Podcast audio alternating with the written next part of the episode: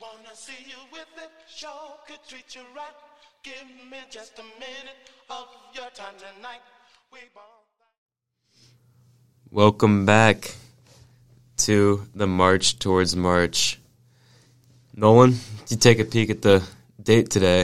It is officially March 1st, It is. which means the regular season's coming to an end. Conference tournament's coming up, and then after that, it is The big dance. the big dance. So, coming off of last week, who we got as the big team of the week? Big team of the week's got to be Houston. They're on a five game win streak uh, against two top 10 teams, led by LJ Cryer with 15 points a game. You know, everybody on that team scores, they all do their share. Um, they're a really dangerous team. Uh, but but really, Houston's calling card and what has always been their calling card has been their defense. Um, they have nine guys who average over a steal a game. So That's really impressive. I mean, around March, that's all you really can rely on. You can't rely on the ball going in the basket every game. You can't rely on your shooters being able to make shots every game. But what you can rely on is is defense. So that's really nice to hear from the Cougars. Exactly. They've got some great guard play by guys like Cryer, and, and with that defense, um, they've got to be a team nobody wants to see. Uh, definitely, definitely, definitely be a one-two seed. Um, probably one if they if they keep up what they're doing right now. Uh, going into Player of the Week, we kind of couldn't really make a decision this week, so we have two. We, we do have two. Uh, first one is Zach Edey. Obviously, most people know him. He's the, probably the most dominant big man, arguably the most dominant player in all of college basketball consistently. Um, he's averaged 27 points the last three games, including a 35 point and 15 rebound performance. Um, I mean, with his size and his strength, there's really not much you can do. So, so games like this are honestly kind of common for him. But um, you know, Purdue dropped a couple, but getting back on track, and Zach Edey's he's their reason. I mean, obviously, if you're if you're a if you're a coach going against Purdue, you that's all you really have to plan for. You have to hope that no one else on Purdue really has a day. But I mean, Edey's just your main concern every time. Yeah, I mean he's he's usually gonna you know get his he's gonna get his points, rebounds, putbacks, and stuff like that. But there's only so much you can do against him being at that size. Yeah, he's just too good. Uh, second, we have Arizona guard Caleb Love. What do you what do you got on Caleb? Uh, he, I mean, he's just a pure scorer. You know, people kind of maybe learned about him at North Carolina a couple years back when they made their their run, and he's kind of matured a lot uh, since transferring to Arizona, kind of come into his own. Um, he had 28 in the win over Washington and 27 in a, in a close loss to Washington State. Um, he he's become really a good all around player. He's kind of become that leader for Arizona. Uh, he's a junior now, and he, he he's doing some great things for the Wildcats. I mean, he's a great scorer, but also a great facilitator. He runs their offense so well, and that's what makes Arizona a really dangerous team too. They're going to be scary coming down the road. Exactly. When you can score like they can, I mean, they can beat anyone. Yeah, definitely. All right, time for the biggest riser. Who we got as our biggest riser? We got Utah State. Um, they've won three of their last four, including a big win against San Diego State. Um, you know, this this actually jumped them 12 spots in the AP Top 25, all the way up to number 22. Overall, they're 23 and five. They've done obviously great work this past week to help their seeding. Um, uh, with six foot eight, 250 pound forward from England, his name is Great Osobor. Um, he's leading the way for them at 18 points, three assists, and nine rebounds a game. They're um, obviously a dangerous team. This this big this was a big win for them. I mean, I, I think his parents were predicting something when they named him great. I mean, they had to have averaging almost a double double. 250 pounds is a, bi- is a big man. That's a that's a big boy. That's a big boy. Not many people can match up with that. I mean, I, I know I was just came to mind, but a matchup between him and Edey would be very fun to watch. It would be. It would be. Obviously, Edey's got a lot more height on him, but I mean, weight class and just overall strength. I mean, Osobor is right there with him, so that that would be a fun matchup.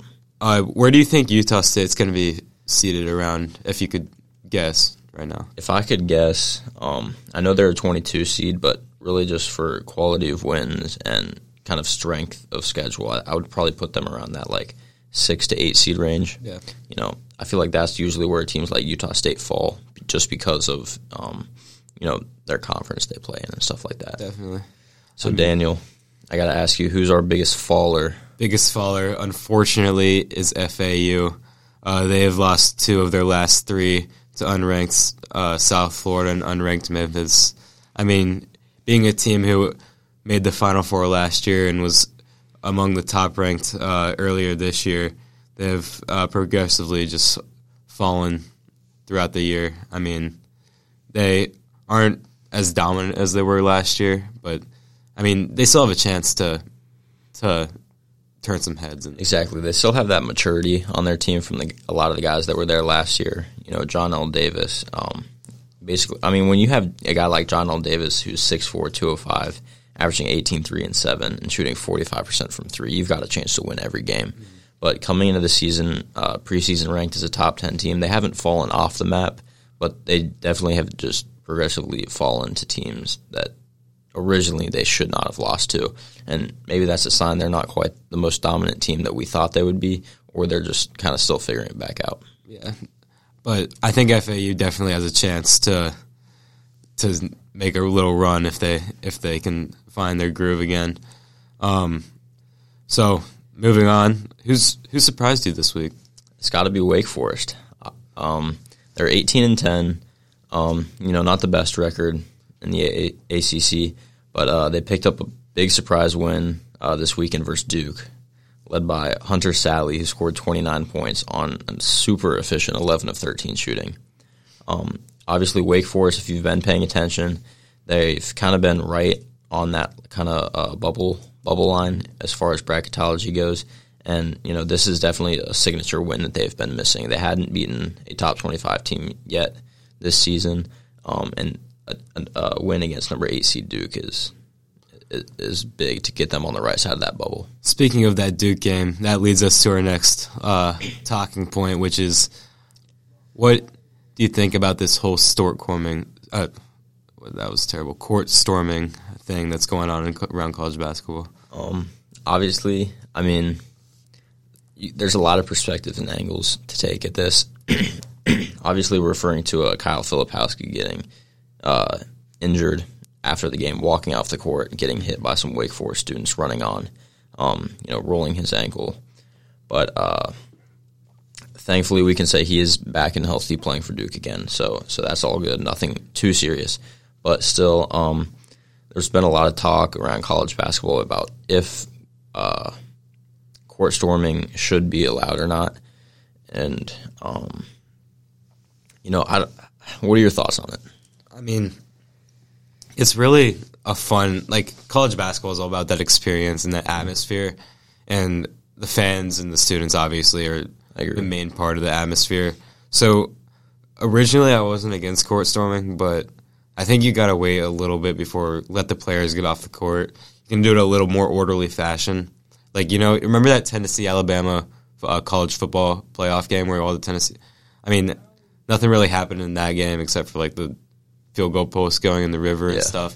But I mean, the fans don't belong on the court, so I wouldn't say it's always good. But after a big upset, I th- I think it really depends. Honestly, you can't be stupid about it. I agree. I think I don't think it's something that should be completely like banned. I mean, obviously, colleges get fined for it already, but um, putting like permanent ban and like measures in place to uh, completely prevent it, I, I, I don't I don't want to see that because I think court storming, you know, big upset games like that, it's, it's an exciting part of college basketball. Um, but I do think there there should be like give give the players of the opposite team time to get off the floor Yeah. and somehow somehow do that or kind of just be aware if you're on that on the losing end of the game. And I'm sure the home team really enjoys when all their students who've been supporting them all game and all year uh, come and congratulate them and like jump on them after they just put off a huge upset. It's, I mean, it, it's really about the atmosphere in college basketball, but it does get dangerous from time to time. Of course. Of course. And you know, player player safety is always should be like at the forefront of uh, when you th- think of something like this. But I don't. I, it's not so common. This is kind of an outlier of something that happened. Yeah, so I I, th- I think we should be okay with it. Yeah, definitely. All right, moving on. Local lens. Um, UC kind of struggling a little bit. Yeah, they're they're not looking too good. They're on a three game losing streak. Um, obviously, no absolutely terrible losses, um, but, but their tournament tournament odds are not looking good. Uh, they're going to have to do a lot of work in the Big Twelve tournament. Um, they haven't had a completely like disappointing season, Yeah. but uh, They have a future too. They have they have a bunch of young, skilled players who can definitely in the next few years uh, push them over that edge. They do, but as far as this season, um, not looking like they're going to get into the tournament. They might get into the NIT, which of course um, you'll take rather than not. But definitely. but it's not not March. And then Xavier um, lost three straight before a big win against DePaul, but the DePaul, a win against DePaul is not saying too much. No, DePaul DePaul's at the bottom of the Big East as they always are, and uh, you know usually looking at the schedule, people people mark DePaul as two free wins basically. So. Um, obviously, it's a, a game that could maybe get Xavier on track right before the Big East tournament. But uh, as far as helping their case to get in any type of tournament to end the season, it's it's not going to do much. And you thinking?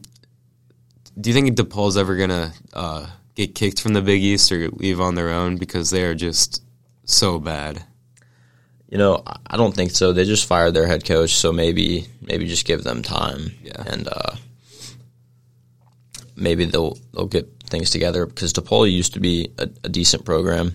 Uh, uh, obviously, they've fallen off the last decade, and um, you know, I don't I don't see them getting kicked or asked to leave or anything. Yeah. You know, it's it's not really something you see very often, but. It'll it'll be interesting to see. They they might leave just for the interest of their Yeah. their program, but you know. Yep. All right. I think that's all we got. So thank you for tuning in to the March Towards March. We'll see you next time. Thank you for tuning in. Sure could treat you right. Give me just a minute of your time tonight.